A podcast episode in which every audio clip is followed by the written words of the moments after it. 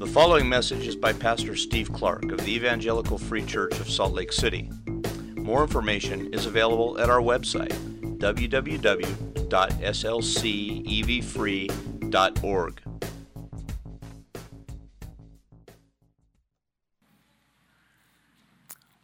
Let's pray. Father, that is what we just sang is our prayer. That you, O oh God, would reveal Christ to us, that you would open our eyes to see, our ears to hear, that you would reveal him in a way that is more than just information. It, it must start with information, but beyond that moves past just head knowledge to to heart change, to a deepening and a, a widening of our appreciation for what you have done, for our love for you, for our dependence on you. Show us Christ, Lord. Particularly, we, we are praying that now we'll be talking about that in the, in the context of, of hard things that can be disillusioning and can be, can be frustrating. Will you show us Christ, particularly in the midst of those times? Shine him brightly like light in darkness. Draw us hold us fast. Father, would you do that now, even a little bit, by your Spirit here over this word? Show us Jesus. Build your church, we pray.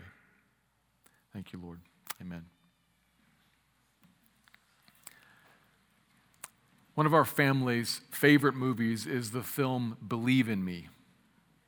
Set in the 1960s, it tells the true story of a young Oklahoma high school basketball coach just starting out. He signs a contract for his first varsity job. Then he and his wife move across the state to some unknown small town.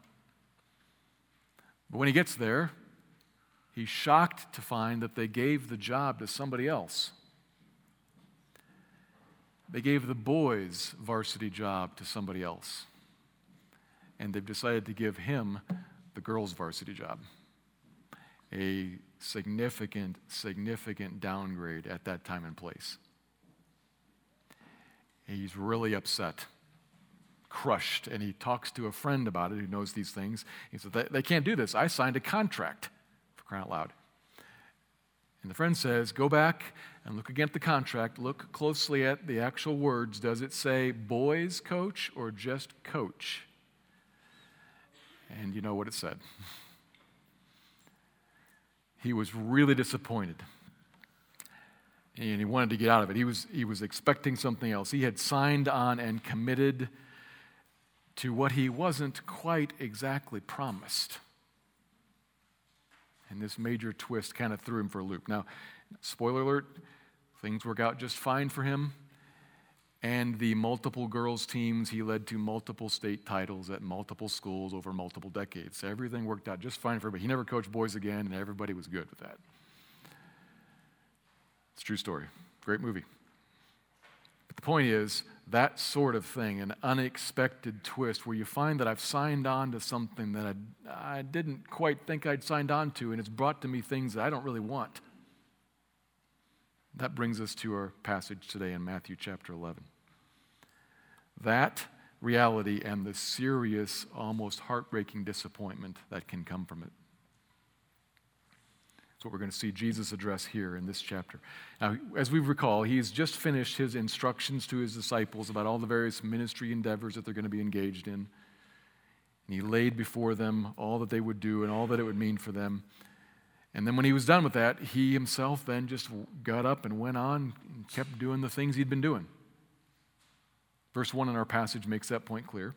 He heads back out and continues to preach and teach and compassionately heal in all the towns and the villages of Galilee, which was a very unexpected twist, heartbreaking, unexpected, frustrating, unexpected twist for John the Baptist. As we look at this exchange between Jesus and John's messengers that he sends to Jesus, this issue of an unexpected Jesus and the disappointment that he may bring is going to come up, and we're going to be taught some things about how to deal with that. So that's what we're going to look at this morning. Chapter 11, verses 1 to 6. Let me read it, and then we'll draw out two observations. When Jesus had finished instructing his 12 disciples, he went on from there to teach and preach in their cities. Now, when John heard in prison about the deeds of the Christ, he sent word by his disciples and said to him, Are you the one who is to come, or shall we look for another?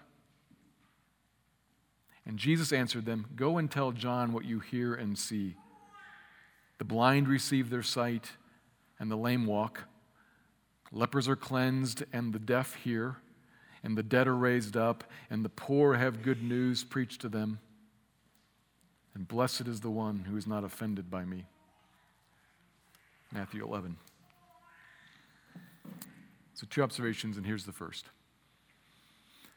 The blessed life comes when we don't stumble at Christ's unexpected ways. The blessed life comes when we don't stumble at Christ's unexpected ways. Verse 2 says, Now, when John heard in prison, let's pause there for a second. We're talking about John the Baptist, as I mentioned. We first met him back in chapter 3. And John, you'll recall, was a major figure. He's a, a prophet preacher sent by God to prepare the way for the coming Messiah, the coming Christ. Word Christ, Messiah, the same word. John preached, Prepare the way for the Lord to come to us. Which means how we prepare that is repentance and humble, dependent turning to God. Talked about how the Messiah coming after him would come to cut down all the unfruitful trees. That is, unrighteous, spiritually unfruitful people who are spiritually displeasing to God. He will come to cut down all of those trees and throw them into the fire of judgment. He will be an unquenchable fire, come to burn up the chaff. That is, people again come to judge those who are not humbly surrendered to and trusting in God. And so, in order to avoid the wrath that is to come, repent and turn humbly to God. That's John's message over and over and over again. Stiff, hard, clear. An austere man in an austere setting preaching a stiff message about how to prepare for the judgment that comes when God's Messiah comes. And then Jesus came, and John said, The one I was talking about, right here, this one. And as John then baptized Jesus, voice from heaven, God the Father, baptized Jesus, descends on Jesus in the form of God the Spirit, and says out loud, That one, this one, this is my son. You got John identifying him, God the Father, God the Spirit identifying him, all indicating this is the one on whom God's Spirit rests. This is the one through whom God is moving. And so, by the end of chapter 3, we saw this. What is John expecting to happen as Jesus rises up out of the water, so spoken of, so identified, so declared to be Spirit anointed Messiah? What's John expecting?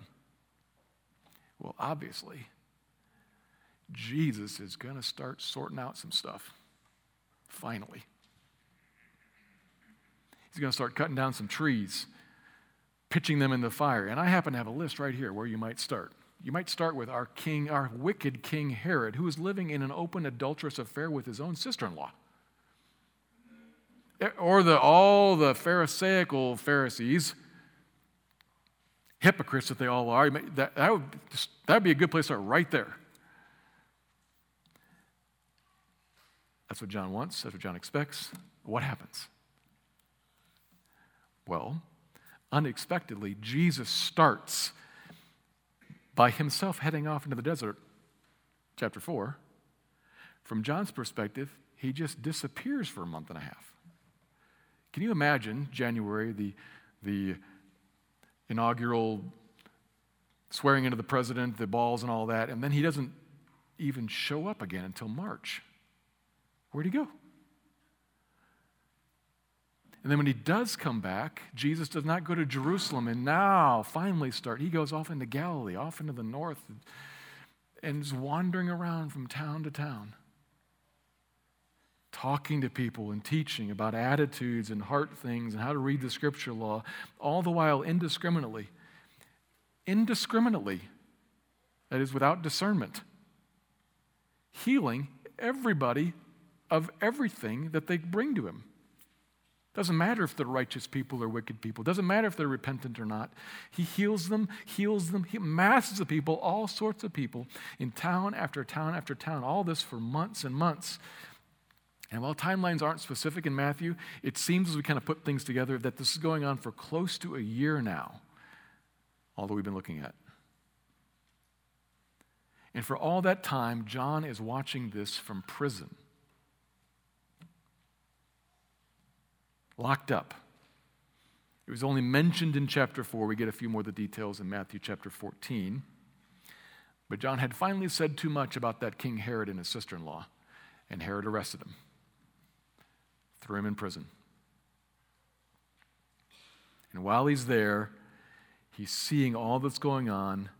He sits there, locked up by a wicked man, and a year in now, he's starting to wonder about some things. Hmm. Verse 2, it says, He heard about the deeds of the Christ. Well, Matthew, throughout this whole book, we've been seeing this. Matthew is very, very clear who Jesus is. From the very first verse of the very first chapter, he knows and he's talking about Jesus Christ.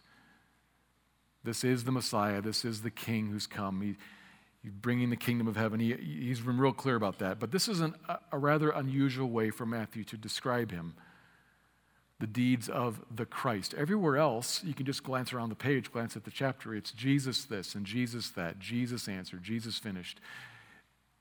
But here, it's, it's, not, it's not the deeds of Jesus, not even the deeds of Jesus Christ. It's just the deeds of the Christ. Matthew's saying something there. And we need to, to hear if we're going to feel the issue in this passage. All these deeds, the words broad includes everything Jesus is doing, his, his teaching and preaching his miracles. All that he's done, all of it is the work of the promised Christ. It, it is the deeds of the Christ. There's nothing that's non Christ like in all that Jesus been doing. When you look closely at the contract, so to speak, if you look at the actual words written down, this is exactly what Messiah should do. So, what's wrong here is not with what Jesus is doing, not even what God promised that Messiah would do. The problem is that these works are not what John expected the Christ to do. In his own understanding, this is not going how it was supposed to go. Where is the fire of judgment? That's a big question, a very personal question. In fact, not just because he preached about it so much and so vigorously, but because he's sitting in prison suffering under the hand of wicked Herod. Herod is and is getting away with, he's oppressing one of God's prophets, an appointed preacher, the herald of the Messiah. I'm sitting here suffering, and maybe he has the feeling, which is true, that he's about to die under this persecution. And something is wrong here because this is not how it is supposed to go. Are, are you? Are you actually the one? Did I miss something or did I misunderstand? I, am I wrong about this? This is not how it's supposed to be.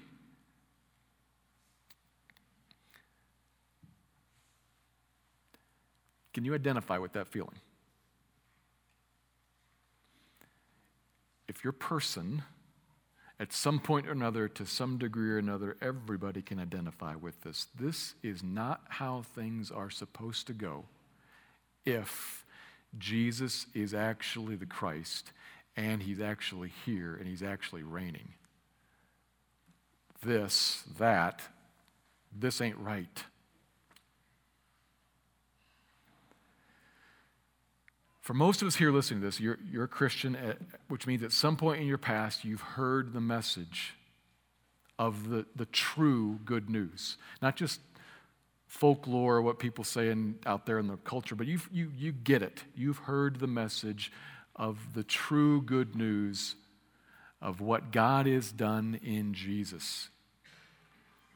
the message of his grace. Christ crucified as the only payment for sin. You understood that. You, you got it. You saw it. You, you embraced it. Jesus is God come in flesh. Jesus is God's Savior. He is the Christ. He is my only hope. His cross is the only way that I can be forgiven. And you cast all of your hope onto that alone. You became a Christian. And you lived. You lived from that point. You walked in humble dependence on Him. And if some time has passed in your life, you matured. You grew up. Your roots deepened. Maybe you committed then to some sort of a ministry position, or maybe you've come to places in your life where you've, where you've taken, taken steps to more deeply or more radically or, or, or more vigorously commit yourself to following and serving Him. You, you've matured in, in various ways and you've grown. And, and you know it's not easy, it's not all simple, it's, it's, it's, it's the world, it's difficult. But, but I understand, I know Him, I'm here for this. Let's go. And you've, you've pressed ahead, maybe sorrowing, but ever rejoicing, you're pressing forward. That's most of us here. But then something happened. Something happened. Perhaps something very personal. A loved one died young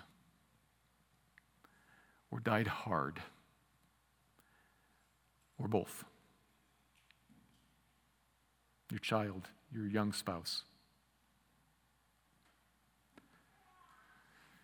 Or maybe there was some sort of sin struggle or failure in yourself or in a family member, and something terrible was done. I'm not talking about sin and, and stuff, I mean something terrible was done to you. Or maybe there arose some sort of a Bible doctrine or Bible teaching that as you put that together with how you think and feel and the loved ones that you have, you just couldn't, couldn't get it, couldn't understand it, couldn't embrace it, couldn't swallow it, is how it felt. If that's the case, then Or maybe it's not you personally, though, though it affects you. Maybe it's the sin struggle or the failure of somebody else, like maybe it's a church leader. Confronted and exposed, or worse, rationalized and covered up by others in the ministry. The pastor. And the hypocrisy just shows. The hypocrisy everywhere just jumps out at you and the, and the failure of, quote, biblical principles to produce principled Christians. You see people everywhere you respected instead just acting like the world, or maybe even worse than some people you know in the world. And they're Christians living by biblical principles, quote, quote. You watch them wander around and walk away and abandon the faith and disavow Jesus and maybe disavow you. Church discord and division and gossip rears up, and the gospel just doesn't advance, and revival, long prayed for, it just doesn't happen. We've been talking about this, and you've been laboring for it and ministering for it, and it's difficult and it's hard, but you feel like I've been trying to push the ball uphill for so long that, I mean, maybe this is just not the right hill.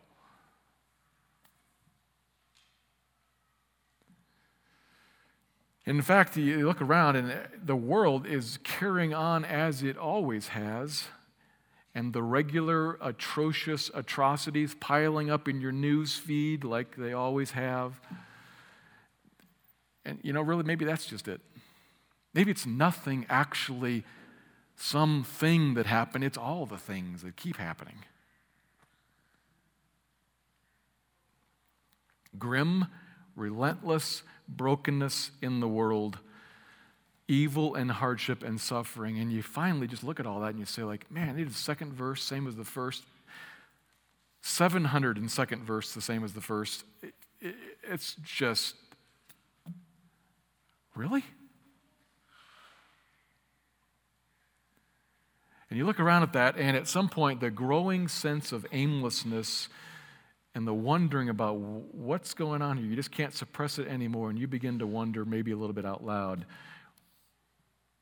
If Jesus was real, if Jesus was the Christ, this, come on, that, this thing right here, wouldn't be, would it?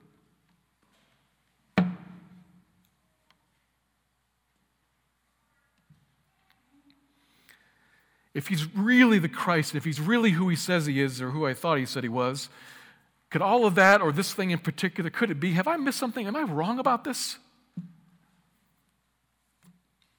When, if that's you, when that's you.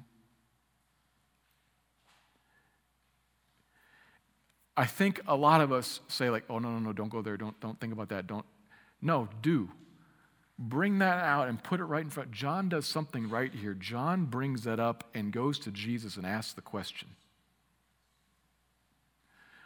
What we tend to do is say, I shouldn't ask that. I want to suppress, I want to suppress, I want to suppress. And this thing grows back there until it takes over. And then what people tend to do is they go ask the internet. And that's trouble. He, he brings it to Jesus and he asks him, and it's, it's important to do that. It's important to face it, to acknowledge this. This is our world, this is our experience. This stuff happens. And it was John's experience. He's in prison for a long time, then he got his head cut off. All the while, Jesus is walking around Galilee doing his thing. These deeds of the Christ were happening at the same time. And Neither Matthew nor Jesus denies that. John brings up the question, and, and they don't say, Don't ask that question. Don't talk like that. Shh. He engages with it. He'll engage with it when you ask him, but it's important to ask him, but then realize that what Jesus says is what we need to reckon with. What he says, verse 6, looking at verse 6 first Blessed is the one who is not offended by me. Blessed is the one who's not offended. Or better, the word that we have there, offended, it's actually a word that, when we translate it into English, becomes a verb that we don't use like this in English. But we could say, Blessed is the one who is not stumbled by me. We could say, Not tripped up by me, not turned off or turned away by me, offended by me, driven away by what I'm doing, by how I'm doing it. Blessed is the one who's not tripped up by me. That's where we need to end up at the end of this. We need to end up there, not made to trip, not made to fall, at least fall and stay down by the reality of this world and the hard blows that are in it, all of which we acknowledge is under his hand, and that's kind of the problem. We need to end up there. That's our goal. And the second point is going to unpack how Jesus aims to help us get there. As always, he aims to help us get there. He's so good. But before we move on to the help, we still hear Blessed is the one who's not tripped up, who's not stumbled by me. Blessed is that one. We don't want to end up there not stumbled because that's the right place to end up. But we want to end up there. It is the right place to end up, but we want to end up there because that's, that's the place the blessed life is found. Here's another beatitude. Remember the beatitudes in the beginning of the Sermon on the Mount? Blessed are. Here's another one. Blessed are. From back there at the Sermon on the Mount beginning, we, we discuss that word often. Blessed, that is, happy, envied such that others would look at you and say, Man, I wish I had what you have. You have the good life. Man, I wish I had what you have. You have the good life. Blessed are you. The one who's not stumbled by what Jesus is doing and how he does it, the way he works things out, that person has the blessed, the envied life. That's where we want to end up. Not because he said so, because it's good. Blessed is the one who looks at and lives in, right in the middle of all the works of Christ, the puzzling and the painful ones included, all of his ways. He looks at and lives right in the middle of them and doesn't go away, doesn't de church a new word describing the old word, apostatize. He doesn't say, nope, I'm out and leave, but instead sticks with, Blessed are you if that's you. If, if you're the one who sees and lives right in the middle of all this and can go through that laundry list of stuff and can look around at the world and can feel the, the, the, the spear pierce your own heart and you can say, Ah, oh, yes, but here I am. Blessed are you if that's you. Not only because this is the good way to deal with it, but like I'll mention here in a second, because all the Beatitudes that are yours, all the kingdom, all of the communion with God, all that is yours, but also, blessed are you if that's you, because you're the only one who can deal with this stuff then. Let me say this a little bit differently. The things I've been talking about, you could call them that's the problem of suffering and evil in the world. Blessed are you who sticks with Christ in the middle of this because everybody on earth faces the problem of suffering and evil. You know, sometimes we get in these discussions where people discuss with Christians what called, you know, the problem of evil, the problem of suffering. And what do you guys do with that? And what we should say with it is, what do you guys do with it? You got it too. Everybody's got this problem. Everybody faces all that stuff. And the Christian alone, blessed are you, the Christian alone has a response to it, has an answer for it. Not the answer to all the whys. We're never going to be God. We will never be able to understand all the timing and all the particular ways. We have a solution. Judgment is coming and evil will be eliminated. And cross and the resurrection prove not only that, but the cross and the resurrection give us the blessed life of being able to live right now, sorrowing but ever rejoicing, downcast but not destroyed. To live through all of that, that you have to live through too, by the way, to live through all of that in hope. Blessed are you if you stick with Christ and are not sent off by all this stuff, but you stick with Him in the middle of it because you have a hope in the middle of it. No one else does. A hope that this gets dealt with finally, and a hope that right now Christ will walk with you and commune with you. This life is the only way to live well with all the hardship. Confusing, perhaps, hard to expect, twists and turns you didn't see coming, sure. But a hope. Christ in the middle of it with you. That's the good life. That's where you want to end up, sorrowing but ever rejoicing. So, how can you get there? That's the second point. The second observation then seeing Christ's already brought grace, B R O U T, brought. Seeing Christ's already brought grace fuels persevering faith in his not yet brought grace. Seeing Christ's already brought grace fuels persevering faith in his not yet brought grace.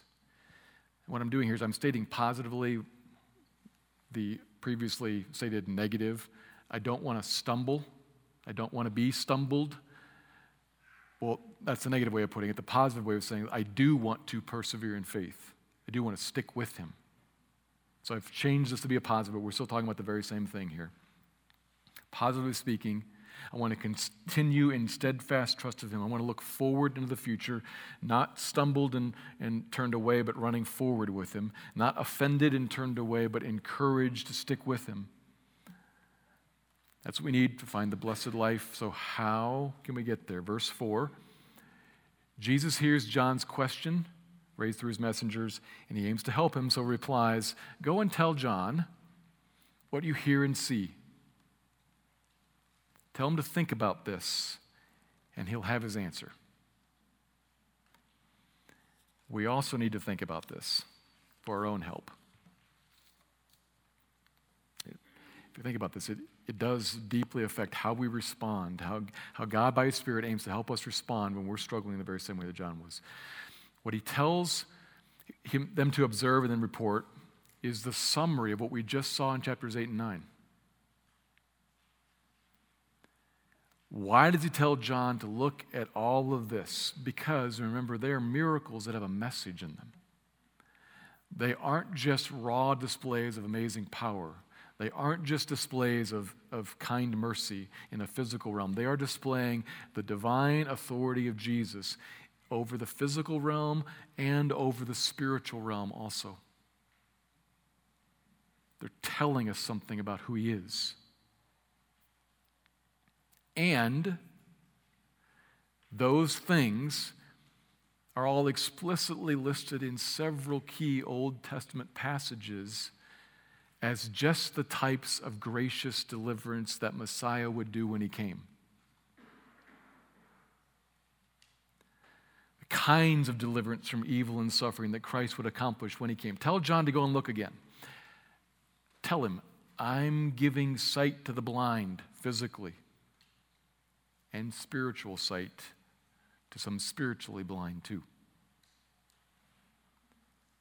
And I'm healing the lame so they can walk and so that they can live like they should live.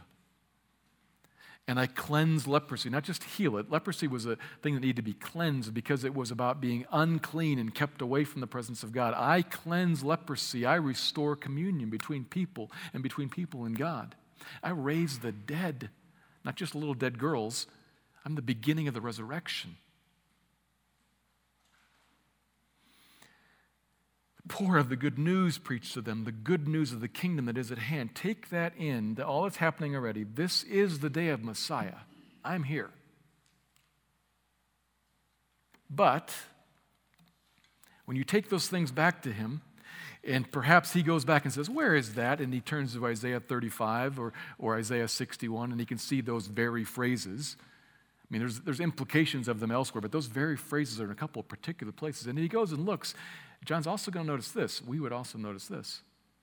There's a little more here. John's not completely wrong. Many of those very same passages in the verse right before these things are listed, or in the very next phrase right after these things are listed, mention the vengeance of God also. Right next to each other. That's part of Messiah coming too. And God can't fully deliver us and his creation from evil without ultimately getting completely rid of evil. He did promise, he did predict that. He would do that. He said so. So John's right in part, and we are right in part to feel, to expect that the coming and the reign of Christ should and will bring the destruction and the judgment and the end of all wickedness and all suffering and all the fallen effects of sin. That will come eventually, just not yet. The day of Messiah has come. Look at what's already happened. All the grace that has already been brought. But it's not that that day is not completed yet because look at all that hasn't been completed yet, completely done.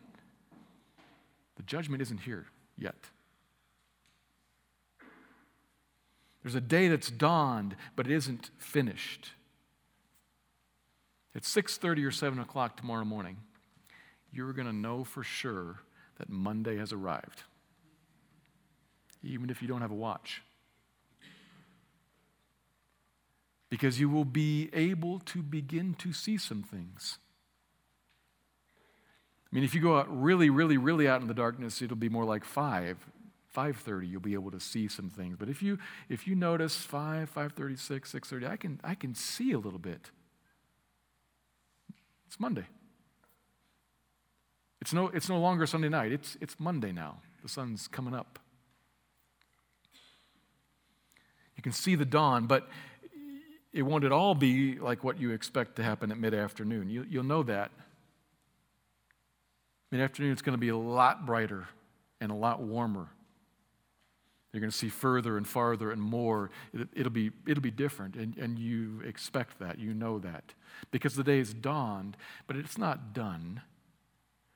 And in the morning, then, you won't be at all put off or angry turned off, frustrated that it's not as warm or as bright at 6:30 as it will be at 2. That's normal. You know that. You're in the process of the day coming. You can see the sun brightening the, mount, the sky behind the mountains, and you know that it will come up and it will hit the land and it will light it up and warm it up. It's just not yet that time. All that we're struggling with, and all the pain in this life, and the evil that plagues us and threatens us, Christ will burn it up. He said so. Chaff in the fire. But not yet. Not yet. How do we know? Well, because the Bible said so, but it's not happening yet. I can look around and I can see it not quite done yet. Well, how do we know this is actually the day? Then, how do we know that's true? Well, because we can also look at the Bible and see what He would say would happen, and that is being done and has been done. There is current grace already brought. Look at it. Look at it. This is Jesus' point with John. John, look. John's looking at the prison cell, at the walls, the bars, the chains. Okay, look. I made all the creation and I sustained it, and it's here. I sent Christ and he cast out demons and he, he calmed the sea and he raised a dead girl and he opened the eyes of the blind and then now. And he went to the cross silent, nonetheless, was crucified, and like he said, three days later rose. The Spirit was poured out on Pentecost. Thousands of people spoke in languages that were not their own. The church was birthed, the church exists, the church goes to every corner of the globe. It is all over the place. Is it full and right and completely like it should be? Nope. Is it really, really, really different than normal people are? Yup. Undeniably so. Are you, Christian, are you really, really different than you were? Yep. Perfectly so? Nope. But you're different. Look at that. Are the people all around you perfect and right and clean and holy and, and perfectly righteous? And nope. But are they different? Yes, for sure they are. There's evidence to look at. The problem is we are focused on the prison cell, the bars, and the chains. We're focused on the spear that pierced us because that hurts. Look at the spear that pierced him. That blesses. Blessed is the one who is not offended by his strange and hard ways, but instead embraces his good and sweet ways and trusts them through the other. There's evidence for this. It's all around. There's evidence for us. And I am not saying clearly, we are not saying, Jesus is not saying, ah, you know, you take the good with the bad. Yeah, there's some bad stuff, there's some good stuff. It's okay. No, no, no, no, no, no, no. No, the good, the good tells you about where the bad's going. The good tells you, the good that's already been brought, the grace that is already here tells you there is more grace that will be brought. The good will come and the bad will perish. I will do that. I have started, I will finish the work I began. John, look, Christian, look, we are in the middle of the process on the way to a fully made new, bright, shining as the sun, glorious, pure world that God predicted. It's not here, not yet, but it has started, and there is evidence. Look. Don't deny the evidence of evil. Look at the evidence of the inbreaking of the Spirit, the inbreaking of God, the dawning of the day that promises there is more to come, and trust Him for it. That's what we need to take out of this. Grace that's already been brought is not what we are trusting that already happened. Grace that has already been brought is fuel to trust He will finish it and bring grace yet to come. He's been faithful to what He said, He will remain faithful to what He said. We look at the grace poured out and we trust Him to complete the work. In the meantime, we lean into the promise of Christ with us, giving us the blessed life here and now of communion with Him, that He is enough for you. He'll sustain you through all the hardships. He's enough for you. He'll sustain you through it all, and He will bring it to an end. That is the fight of faith worth fighting? The answer is Is he the one to come? Yes. And he's come. Trust him to come again and finish it. Let me pray. Lord, we say these things and we hear these things and we work through these things in the middle sometimes of the muck. Will you help us? Will you encourage our hearts? Help us to think clearly and rationally, but also help us to, to be emotionally real with you, to say, Lord, here's my heart. Will you speak to, will you help your people? There are different places that we're in. Will you help your people? Will you help us to trust you? Will you commune with us amidst all the hardship? Will you give us hope for a future that is promised and that is coming? Open our eyes that we can see wonderful things, that we can rejoice even while sorrowing. Give us strength to not be crushed by what is heavy, but to stand with you in us, with you beside us, and to point the world to you, the strength that is within. Help us, all we pray. Thank you. Thank you for listening to this message by Pastor Steve Clark of the Evangelical Free Church of Salt Lake City in Salt Lake City, Utah. Feel free to make copies of this message to give to others, but please do not charge for these copies or alter the content in any way without permission. We invite you to visit our website at www.slcevfree.org or call us directly at area code 801 943 0091. Our mailing address is Evangelical Free Church of Salt Lake City, 6515 South Lion Lane, Salt Lake City, Utah, 84121.